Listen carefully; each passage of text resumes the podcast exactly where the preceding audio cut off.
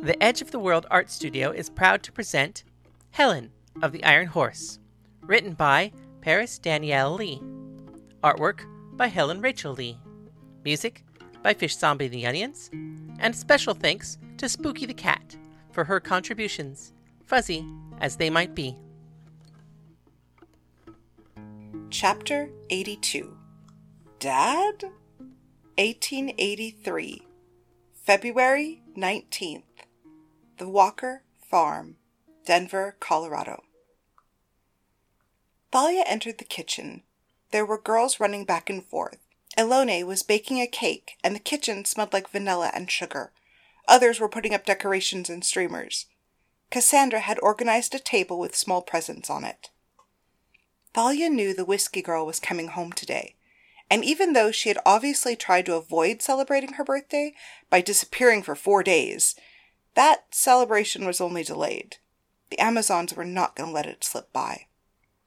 Everything looked like it was being handled, and Thalia didn't think that there was anything she could add to the preparations, so she was just going to slip through and into her room when she heard someone playing the piano. It was soft and beautiful, almost mournful, but still with the bright sound of hope weaved into the darker chords. Instead of going to her room, she went to the sitting room where she knew there was an upright piano. Orpheus sat at the piano playing The Last Battle Cry, a piece he learned in China, which now seems so far away to him, his memory of the opera fading, but the music stayed with him. He felt someone looking at him, and turned to see Thalia standing behind him. She started to speak, but she didn't know where to begin. She needed to apologize for yesterday, but nothing seemed to come out of her mouth. Orpheus stopped playing and scooted over on the bench, giving her room. "Sit down. I could use your help," Orpheus said. "How can I help?" she asked as she sat next to him. "I need you to hit this key for me. Like this." On her side of the piano, he showed her a white key, and he hit it. It made the clean sound of a single note ringing. "Can you do that?" She nodded her head yes. "Great. Now I need you to count to 4 in your head. 1, 2, 3, 4. In rhythm, like that. 1, 2, 3, 4. 1, 2, 3, 4. Can you do that?" She nodded her head yes. "Every time you count a number, hit the key. 1, 2, 3, 4. He hit the key with each number. Then he set her hand on the key and let her do it. She started at first by herself. 1, 2, 3, 4. 1, 2, 3, 4. But as she played the key, he began to add to it on his side of the piano. At first, it started simple, just a chord here or there, and then he began to play a little more complicated, but always leaving the note she was playing the loudest and the most prominent in the melody. He formed a song around it, but he let her be part of it. Then he stopped. "You're doing great. Now, take your other hand and place it on these 3 keys here." He set her hand on the piano, and then positioned her fingers on the keys. "Hit these keys only on 2 and 4. Got it? 1, 2, 3, 4. He let her try, and she picked it up. "Perfect. Now don't forget, with your right hand, the 1 key on each beat, and the 3 keys of your left hand every other beat. 1, 2, 3, 4. 1, 2, 3, 4. Can you do that?" I can try," she smiled. They began again.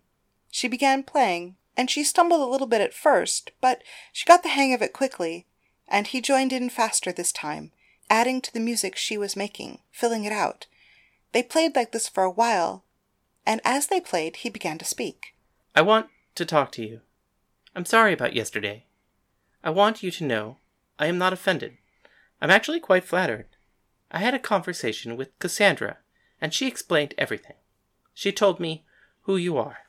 Specifically, she told me who you are to my daughter." He kept playing, but she missed a beat, and he smiled. He stopped and let her start again before he continued. "When I was younger, I was a boxer. I guess I still am in a way. I made a living going from town to town. I would find some idiot who wanted to fight me, and I would trick him into thinking he could win. Then I would hurt him. We would get into that ring, and I would beat him half to death. I would take his money, I would take his pride, and leave him, at best, embarrassed, at worst, injured beyond what he could recover. I broke men, then took their money, and for that, they called me a champion. In this context, it is a terrible thing to say, champion. It means the world looked up to me and honored me for the demon I had become. And that's how I felt, like a demon, twisted and evil. Because what other creature would do such a thing, hurt people, and then accept praise for it? Orpheus stopped playing and set a hand on hers. You're a prostitute, and I don't say that to insult you. It shouldn't insult you. You should be proud. Because what you do is, you find people broken and alone. They are in pain, and you take them and you give them comfort. You help them by loving them and giving yourself to them, even if it's just for a moment, even if you fake it. You cut your life up and hurt yourself so that you can give them something beautiful. You heal them. Maybe just a little bit, but you heal them all the same. And for that, they call you a whore. You are disrespected, ostracized, and looked down on. But what angel in heaven could claim to serve humanity better? What heavenly creature could say they give more of themselves? You are a savior, and you used your talents and gifts to save my only daughter. For that, I am eternally grateful. My eldest son is getting married soon, and soon I will have another daughter. But I want you to know, if you would like to be my third, I would be proud to welcome you into my family. And no one in our town will ever treat you any less than the angel you are, or I will personally beat them half to death. Balya turned and hugged him. Thank you, sir. Thank you, she cried into his shoulder. You can call me Dad, he whispered into her ear. She rubbed her eyes, pulling back and smiling at him. Dad? Absolutely. It's what all my children call me. But if you come home with me and Annabelle, don't call Luke Mom unless he tells you it's okay. Orpheus smiled. I won't. I know all about Luke. Lady Venus told me. Lady Venus? The woman who owns the brothel? Yeah. She met him a long time ago. She said there was a trial? Oh, yeah. That's why he's not here. He can't come back to Denver. What happened? Oh, that is a long story. I'll just tell you this. Annabelle making a scene is not a new talent. So be careful where you take her. I've noticed. It's so exciting to see her go wild. It won't be when you have to clean up the mess she leaves behind. You're probably right. I will love her anyway. I will love every wild hair on that girl's head. I know you will. Take good care of her. Orpheus hugged Thalia again and turned back to the piano. All right, let me show you something else. Put your hands here and here, and I will teach you a simple song.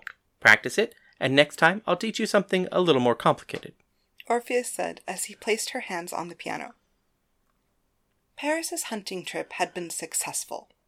She shot a wild turkey and a boar. She left the turkey with Puppy. The coyotes and her had eaten one of the hind quarters off the boar, but there was still plenty, and she took it to a butcher to have it cleaned and cut into usable pieces. She rode into the barn and took Pony into her stall. She looked around and noticed there were a lot more horses in the barn than normal, but despite that, the farm seemed quiet. There weren't any girls running around, and there was no one riding out in the pasture. She took her saddlebags and the packages of meat wrapped up in butcher paper. She began to walk to the farmhouse, but the coyotes had taught her to be suspicious, and she walked slowly, feeling on edge. She looked at the ground. The snow had melted, but the water had not yet dried, and most of the farm was mud. There were fresh tracks in the mud. All of the newer tracks were going into the house, and none of them were coming out. There was a large boot print hidden among them. Viper, she thought? Then dismissed it. No, bigger than Viper. There was a large man in there, but who? When she got to the back door, she saw the evidence of people having scraped the mud off before entering. There were little piles of mud near the steps, and the door was closed with drapes drawn, so she couldn't see in. Normally they were pulled back a little. She reached for the doorknob and then stopped. They're in there. She held still and closed her eyes and listened. It was quiet. No girl was moving, but she knew all the girls had to be in there, and at least one big man.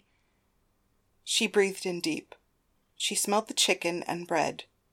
There were chicken sandwiches in there. She could also smell vanilla and sugar. Someone had baked a cake. She backed away from the door. It was a party. They were throwing a party, and everyone was waiting for her. Damn it. She thought she could run away. That's all it would take. Wait for them to enjoy their party, and then sneak in later. Come in already, yelled Cassandra from the other side of the door. Why should I? Paris replied to the closed door. You know why. You're missing your own birthday party, Cassandra replied. Cassandra, that was supposed to be a surprise, Cynthia complained from the other side of the door. I know, but she figured it out and she's just standing there. Celia, go get her, Cassandra ordered. The door opened, and Penthesilea grabbed Paris by the arm before she could react and pulled her into the house. Surprise! The Amazons yelled. There were girls filling the kitchen, and Thalia stood center among them. She ran up to Paris and kissed her on the lips. Happy birthday, lover, she said as she pulled back. My birthday was 4 days ago. And did you think running away from us would just stop us from celebrating it? Eloni asked, as she took the packages of meat away from Paris. What's in here? She asked. Boar. I stopped at the butcher and had him cut it up for me. So your hunting trip was successful? Not entirely. I was kind of hoping everyone would forget about my birthday by the time I got back, Paris said. Well, it wasn't going to happen. Penthesilea set her hand on Paris's shoulder. But before we get started, we can't wait to give you our big present. Close your eyes. Celia? Paris asked. Just close them, or we'll blindfold you. Don't use her blindfold. She can see through it. Hey, that's a secret. Paris closed her eyes. Orpheus came out from the back room, Colin following close behind him. He walked right up to Paris, her eyes closed. Okay, you can open them, he said. Dad! Paris opened her eyes and jumped into his arms, hugging him. What are you doing here? Luke sent me to check on you. Make sure you're okay. Is Luke here? No. You know he can't come here.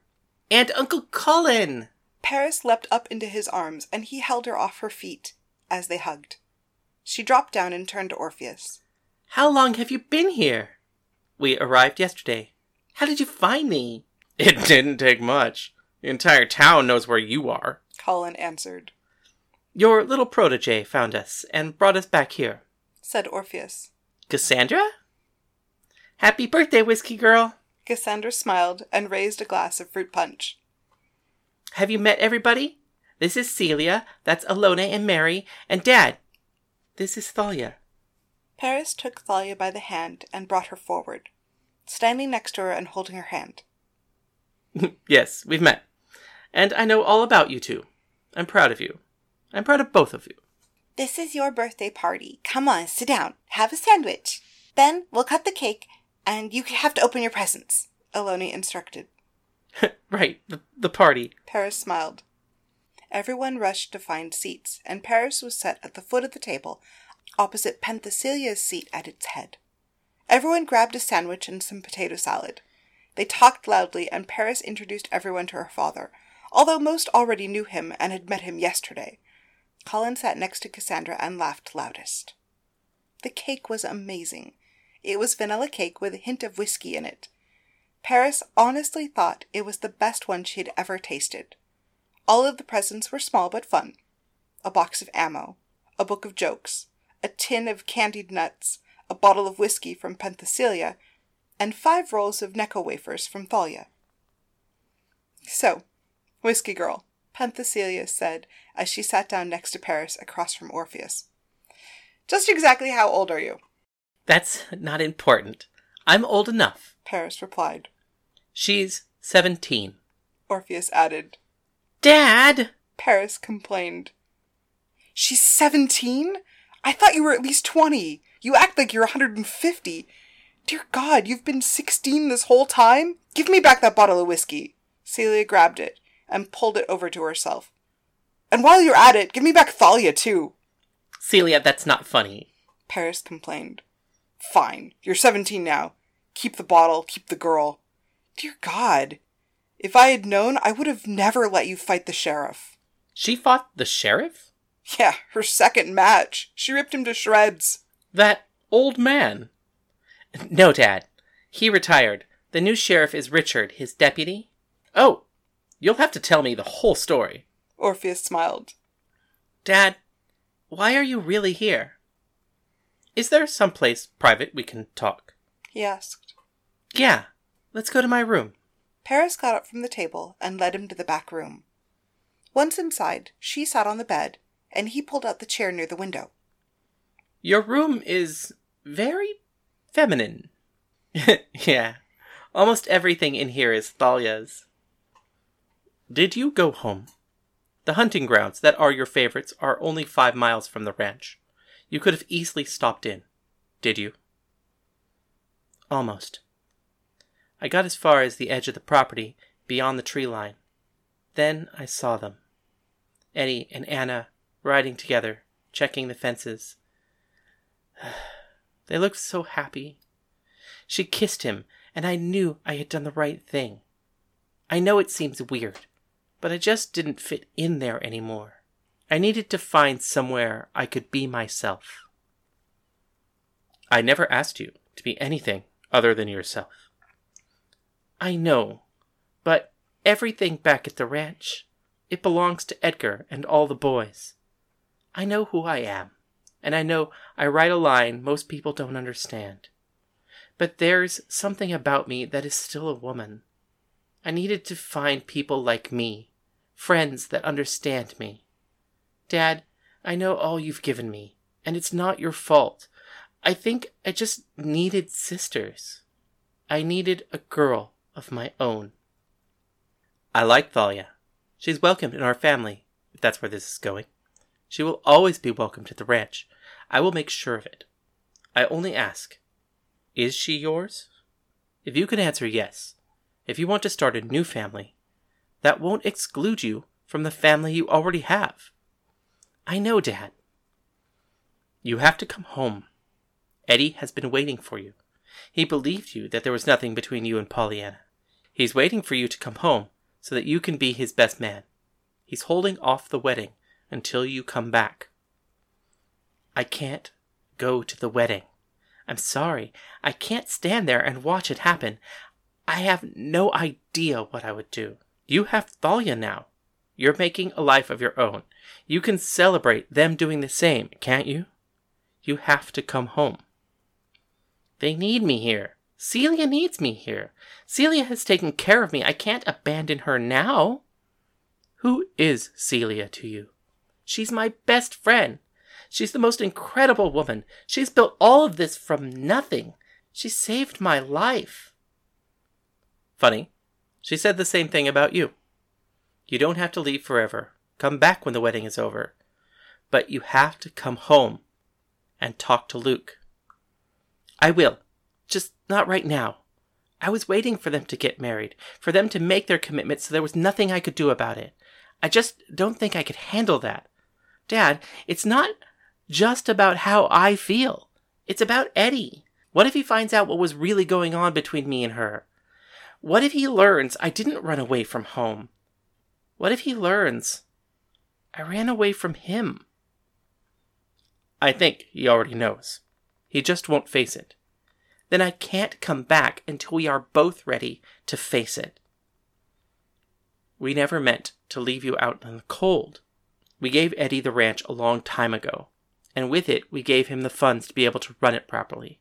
That means he controls all the money I made when I was boxing, which is still a considerable fortune. He takes care of the other boys, and so we felt we could trust him with my money. But we didn't forget about you. The ranch, the land around it, and everything leading into the town is his. But 5,000 acres of forest beyond the homestead, you know, the ones you hunt in, it's yours. Dad? We had the papers drawn up a month ago. Eddie gets the ranch as a wedding present. You get everything beyond it. Dad, you don't know what this means to me. Thank you. But we are still giving him all the money I made as the Colorado kid. He needs that to take care of the other boys. But we can see you're not going to stay, and we wanted to leave you something too. Dad, I'm okay. No, listen. The money I made is not the only money there is. There's also the Reaper's money. What do you mean? When Luke was running from the cavalry, he was attacked by a caravan. That caravan was carrying the cavalry's payroll. They cornered him in a canyon, and he and his father set up an ambush. They left their cart turned over and then hid, waiting for them to get all the way in. Once they were, they attacked from the back, flanking them. They killed them all. And, you know Luke, once a battle is over, he was never shy to take what he wanted. He always considered it a waste to leave something valuable behind, including over $200,000. What? Our last night in Carson City, I was found out, and a crowd of men tried to kill me. Luke fought them to cover my and Eddie's escape. He was injured, and so when he finally made it back to his cabin, before we left, he had me dig up a crate he buried under his garden. In it was all of the guns that they had stolen during the war, plus $200,000 in cash. Holy shit! All of that money is still in that crate. It's sitting next to our bed. There's no money in there. It's just ammo and guns. I know, I've been through that crate. The money is under a false bottom. There's no latch, no key. The only way to get it out would be to break the crate. But it's in there. Why are you telling me this? The reason we left it there is because we knew someday you would break away from us. Luke always assumed when that happened you would take that crate with you. He wanted you to have the money.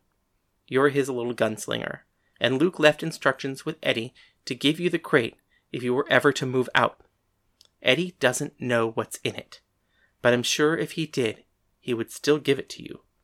It's enough money to start a life of your own. You can do whatever you want with it. You can buy the gun shop if you'd like. I'm sure the owner would be happy to retire if he had enough money.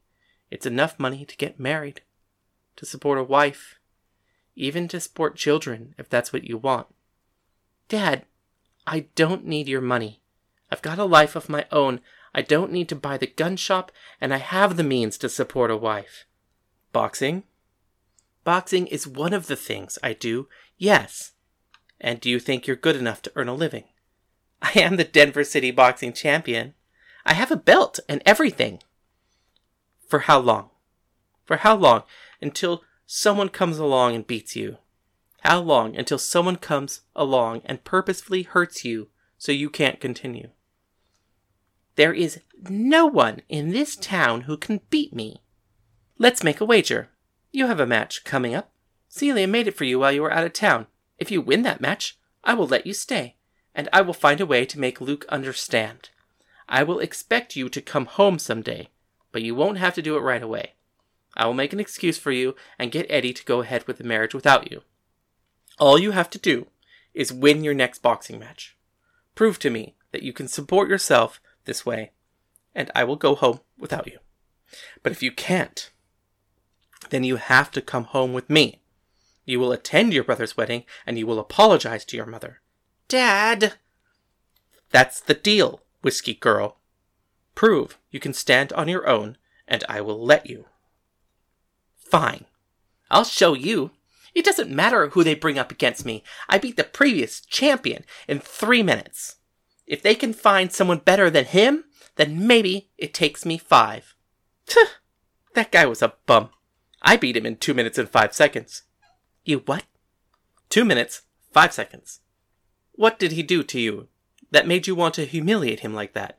You beat him in 3 minutes instead of stretching the match out a little? Didn't Henry teach you to put on a little bit of a show first? Dad, when did you fight the Denver City boxing champion? Yesterday, when I got into town. Why? So that they would hire me to take out the new Denver City boxing champion. He pointed at her chest. Me? That's right, Whiskey Girl. Friday after next, here at the Amazon. The Whiskey Girl versus the Colorado Kid. Oh, shit. Yeah. Oh, shit. Paris got up from the bed and ran for the door. She went through the hallway and back to the kitchen. Penthesilea was sitting with Elone and Mary enjoying some of the cake. Celia! I'm fighting him? You mean your father? Yeah, in 2 weeks. Can you sit for a photo so we can have a poster made? Celia, I can't beat him. I never have been able to beat him. He's your father, and he's not going to hurt you. It doesn't matter whether you beat him or not. Of course it matters. No, not really. We've been having a hard time finding you matches anyway. Everyone's afraid of you. They've only ever seen you win. You have the undefeated problem. Without the belief they actually have a shot at beating you, nobody's going to want to fight you. It might be good for you to take a hit. You have this all figured out, don't you? Look, Whiskey Girl, it was either this or they hired another assassin to come and try and kill you. Your father tricked them into giving him $230. And when the town finds that out, that they accidentally hired your own father, whether he wins or loses, it's really not going to matter because they're going to be too embarrassed to try and pull that shit again. It'll keep you safe. But I'll lose.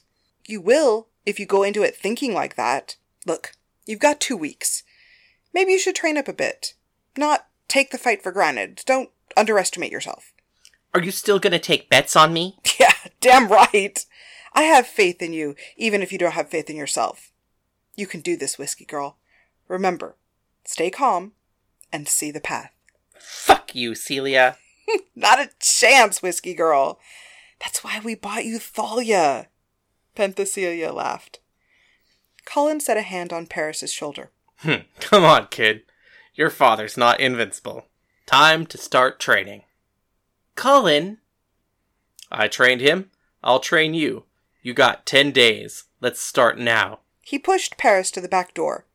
Paris looked toward the hallway to see Orpheus smiling at her. Cassandra got up from the chair and followed them. Happy birthday, Whiskey Girl! Penthesilea yelled to her as she left the kitchen.